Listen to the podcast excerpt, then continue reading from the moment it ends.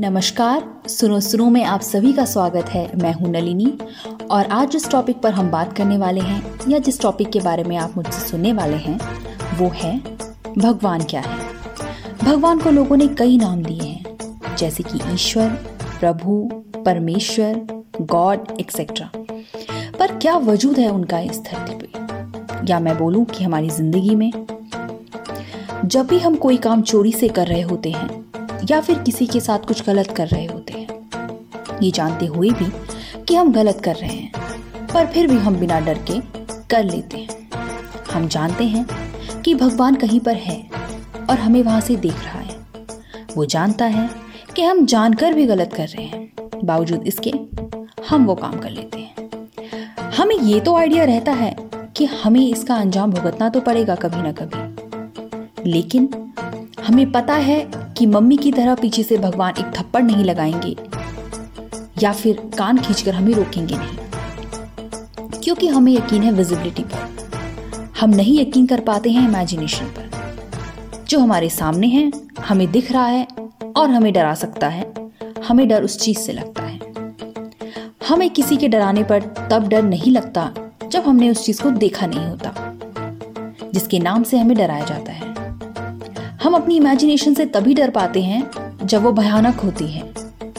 For instance एक छोटे बच्चे से आप कह दीजिए कि भूत आएगा और तुम्हें उठा के ले जाएगा।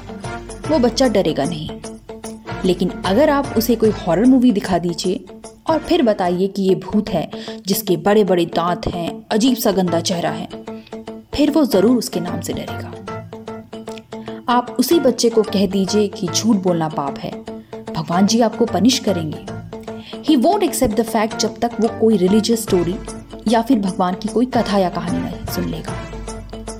बचपन में तो वो शायद झूठ ना बोले, पर जब वो बड़ा हो जाएगा he'll be a grown up man वो अपनी सहूलियत के हिसाब से झूठ बोलने लगेगा।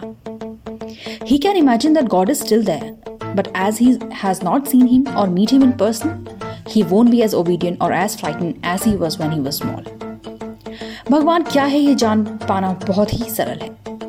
आप किसी भक्त से पूछ लीजिए। उनके लिए जीने की उम्मीद है भगवान। किसी गरीब के लिए, घर में आई हुई थोड़ी सी लक्ष्मी है भगवान।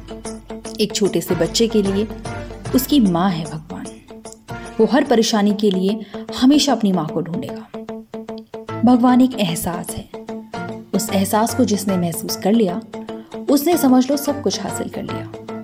तो अगली बार कोई भी गलत काम करने से पहले आपको एक बार के लिए भी ये लगे कि भगवान देख रहा है तो उसे मत कीजिए। यकीन मानिए, अगर आपके दिल में कुछ पाने की इच्छा है तो वो ज़रूर पूरी होगी।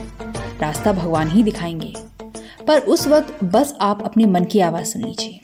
आपको महसूस होगा, कहीं ना कहीं आपके अंदर ही भगवान है। आज के लिए बस इतना ही।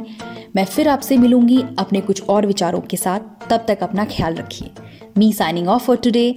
Thank you so much. Keep healthy. Bye bye.